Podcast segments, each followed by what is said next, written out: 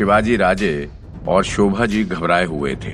जब वे दरबार में उपस्थित हुए तो उनको राजमाता की डांट खानी पड़ी। राजमाता ने गुस्से में कहा, अगर खेल कूद में ही तुम लोग लहूलुहान हो चुके हो तो शत्रु से क्या युद्ध करोगे? शिवा तो अभी बच्चा है, लेकिन तू भी बच्चा बन गया। शोभा जी कुछ कहने ही वाले थे कि उनके पहले बालक शिवा आगे बढ़कर बोले, माँ पहले मैंने ही अपने भाले से शोभा पर प्रहार किया था, किंतु शोभा ने उसे रोक लिया। इसके बाद उसने भी वार किया, किंतु खेद की बात है कि मैं उसके वार को रोक नहीं पाया।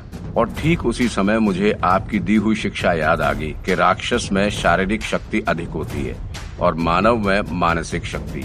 बस फिर क्या था? मैंने भी अपनी बौद्धिक शक्ति का प्रयोग किया। जैसे ही मुझे चोट लगी तो मैं हाय हाय करने लगा। शोभा को मुझ पर दया आ गई और वो सहानुभूति प्रकट करता हुआ ओ हो करके मेरे करीब आया और अपने रुमाल से मेरा घाव बांधने लगा। क्योंकि अभी खेल समाप्त नहीं हुआ था, अतः अवसर पाते ही मैंने सबसे पहले एक हाथ से अपनी तलवार उछाली और दूसरे हाथ से भाला लेकर उसके पैर पर हमला कर दिया। इतना कहकर शोभा जी की और इशारा करते हुए कहा, देखो ना माँ, जिनको तुम लोग महान योद्धा कहते हो आज उसके ही पैरों से खून की धारा बह रही है। एक क्षण चुप होकर राजमाता की ओर देखते हुए शिव बाप फिर बोले, माँ, अब आप ही बताओ, युद्ध क्षेत्र में कोई किसी पर भला कैसे दया दिखा सकता है? आप भी कहते थे ना कि युद्ध मैदान पर दुश्मन को ना तो बहुत शक्तिशाली समझो और ना ही अति दुर्बल। अपने पुत्र के मुख से चतुराई का किस्सा सुनकर जीजाबाई अत्यंत प्रसन्न हो गए। वीर शिवाजी की वीरतापूर्ण वाणी पर केवल जीजाबाई ही नहीं, बल्कि शोभा जी भी बड़े चकित हो गए। शोभा जी ने हँसते हुए कहा माता जी वास्तव में शिवा एक अद्भुत बालक है। वो बहादुर होने के साथ साथ अति चतुर भी है। निसंदेह ये देश, धर्म और मानवता का उद्धार करेगा। कभी कभी तो मैं भी इसके युद्ध कौशल को देखकर चकित हो जाता हूँ। अपनी छोटी आयु में शिव बा अपने वीरता और चतुराई से सभी के मन को जीतने लगे। धीरे धीरे वे बड़े होने लगे। जीजाबाई ने उनकी परवरिश में कोई कमी नहीं रहने दी। एक तरफ़ बालक शिवा ने धर्म ग्रंथ की शिक्षा प्राप्त कर रहे थे तो दूसरी ओर वे युद्ध नीति और रण कौशल की शिक्षा ले रहे थे। शिवबा के मित्र भी उनके साथ युद्ध नीति और रण कौशल की प्रशिक्षा ले रहे थे। हाँ शिवाजी की तरह ना सही लेकिन युद्ध लड़ने में वे भी सक्षम हो रहे थे। एक दिन शाम को बालक शिवा उनके कुछ मित्रों के साथ राजमहल के पास वाले मैदान में खेल रहे थे। इतने में एक मित्र ने शिवा से कहा अच्छा शिवा, क्यों ना हम युद्ध का खेल खेलें? क्या कहते हो तुम? बालक शिवा ने तुरंत कहा हाँ हाँ क्यों नहीं? एक काम करते हैं, हम दो दल बनाते हैं और फिर उन दोनों दलों के बीच युद्ध रखेंगे।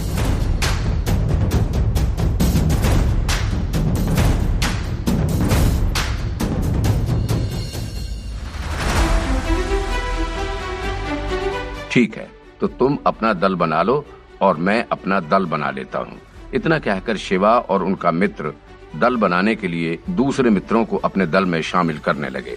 अपना अपना दल बनाकर शिवा बोले, लेकिन मित्रों, हमारे दलों के एक सेनापति भी होने चाहिए।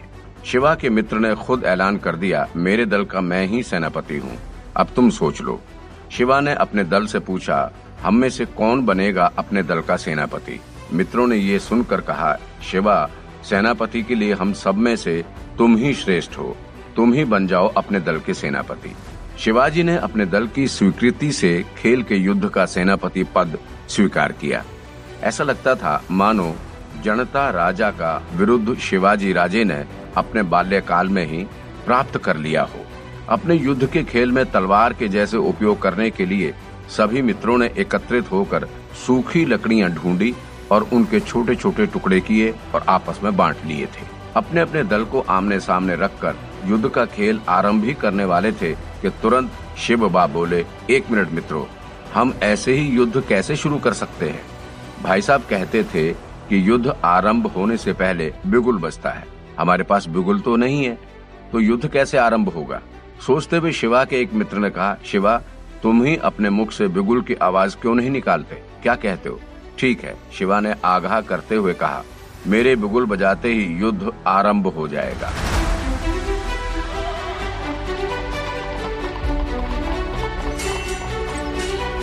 इतना कहकर बालक शिवा ने अपने मुख से बिगुल जैसी आवाज़ निकाली और उनके मित्रों ने युद्ध का खेल आरंभ कर दिया। युद्ध में लकड़ी की तलवारों से मारा मारी हो रही थी। एक दल के मित्र राक्षस जैसे बर्ताव कर रहे थे और दूसरे दल के मित्र उन पर वार कर रहे थे। मित्र एक दूसरे को अपनी लकड़ी की तलवार से उनके सीने में वार करते और सामने वाला आहा चिल्लाकर धरती पर ढल जाता। मैदान में मारो मारो के नारे गूंजने लगे थे। मित्रों के बाल्य भाव से वास्तविक युद्ध जैसा दृश्य खड़ा हो चुका था। ऐसे में राजमहल में राजमाता ने अपनी दासी से पूछा, दासी, संध्या होने आई है। माँ शिव भवानी देवी की पूजा का समय हो रहा है।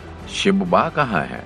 दासी ने विनम्रता से कहा, राजमाता शिव बा अपने राजमहल के पास वाले मैदान में अपने मित्रों के साथ खेल रहे हैं। राजमाता ने आज्ञा देते हुए कहा, ठीक है, तुम पूजा की सब सामग्री तैयार करो। हम शिव बा को लेकर अभी आ रहे हैं। इतना कहकर राजमाता महल से मैदान की ओर चलने लगे कि अचानक उन्हें छोटे बच्चों के मारो मारो के नारे सुनाई दिए। वे उस आवाज़ की दिशा में चलने लगे और थोड़ी दूर उन्होंने देखा कि शिव बा अपने मित्रों के साथ युद्ध का खेल खेल रहा है। वे उन्हें देखने के लिए और करीब गए और उन बच्चों के बीच युद्ध खेलते छोटे शिवा को देखने में मशगूल हो गए। शिव बाह का वो युद्ध में वार करना, योद्धा की तरह तलवार चलाना और दुश्मन दल पर आक्रमण करके विजय प्राप्त करने हेतु लड़ना, ये सब देखकर जीजाबाई शिव बा को देखते रह गए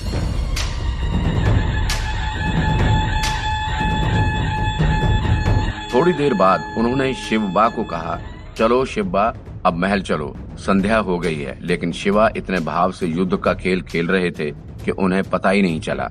वे अपने दुश्मन दल के सेनापति से युद्ध कर रहे थे। शिव बाग गुस्से में बोले, हम तुम्हें परास्त कर देंगे।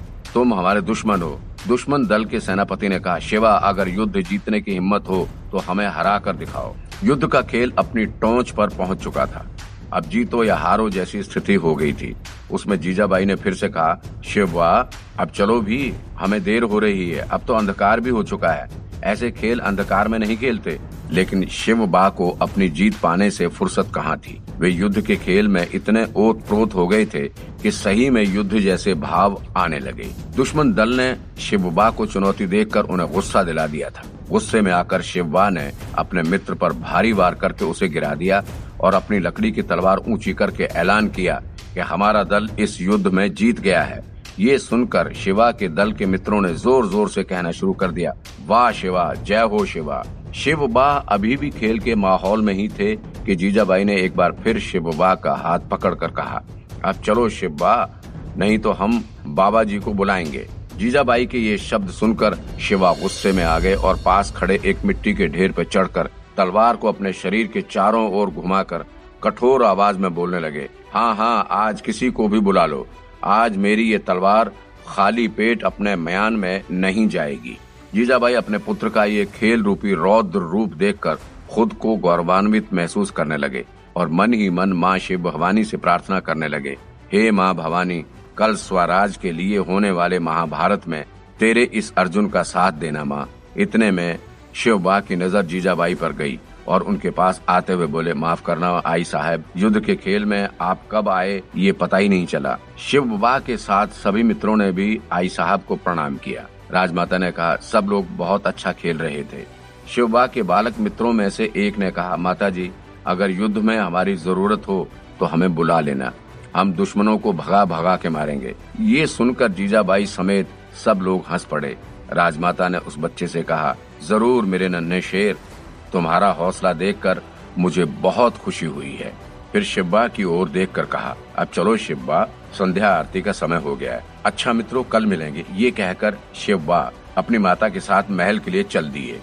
महल से थोड़ी दूर थे कि शिवबा ने जीजाबाई से पूछा, आई साहब, क्या आपने हमारा युद्ध देखा? जीजाबाई ने कहा हाँ हम तो कब से तुम्हें पुकार रहे थे, लेकिन तुम्हारा ध्यान ही नहीं था। वैसे लगता है तुम शायद युद्ध में सेनापति बने थे। क्यों, है ना? बालक शिववा ने अपने बालक मन से हँसते हुए कहा हाँ माँ साहब, मैं सेनापति बनकर युद्ध लड़ रहा था, लेकिन वो लकड़ी की तलवार से युद्ध लड़ना अच्छा नहीं लगता था। पिताजी की तरह अगर लोहे की तलवार होती तो उनका अलग ही मज़ा होता। शिवा ने जीजाबाई के सामने देकर कहा, माँ साहब, देखना, एक दिन मैं इसी प्रकार मुगलों को हराकर स्वराज का भगवा लहराऊँगा और तब आपका स्वप्न साकार होगा। ये सुनकर जीजा माता ने अपने पुत्र से कहा हाँ मेरे लाल उस शुभ दिन का इंतज़ार सिर्फ़ मैं ही नहीं, पूरा हिंदुस्तान कर रहा है। उस शाम, शिव बा बहुत खुश थे। वे आँगन में बैठे थे कि शोभा जी उनके पास आए और पूछा, कैसे हो शिव बा? शिव बा ने हँसते हुए कहा, शोभा जी, मैं तो ठीक हूँ। आप बताओ, आपने अपने घाव का उपचार किया? शोभा जी ने कहा हाँ शिवबा उपचार हो गया है। लेकिन मुझे एक बात की बहुत प्रसन्नता है। तुम इतनी कम आयु में भी इतने वीर और बुद्धिमान हो। शिवबा ने हँसते हुए कहा तो थोड़ा सोचो शोभा जी, अगर इतना छोटा हूँ, फिर भी आपको घायल कर दिया तो सोचो जब मैं बड़ा हो जाऊँगा, तब क्या होगा? अरे देवा, तब तो मैं तुम्हारे सामने भी नहीं आ पाऊँगा, चौंकते हुए शोभा जी ने इतना कहा और दोनों हंसने लगे। शोभा जी ने शिवबा से पूछा, एक बात बताओ शिवबा, अभी तो तुम चतुराई से युद्ध जीत सकते हो, लेकिन क्या रणभूमि पर भी तुम इतनी चतुराई से युद्ध जीत पाओगे? शिवबा का जवाब सुनकर शोभा जी अत्यंत प्रभावित हो गए। उन्होंने जवाब में इतना ही कहा, शोभा जी मेरा मानना है कि असली बुद्धिमान योद्धा वही होता है, जो रणभूमि पर जाने से पहले ही युद्ध जीत चुका हो।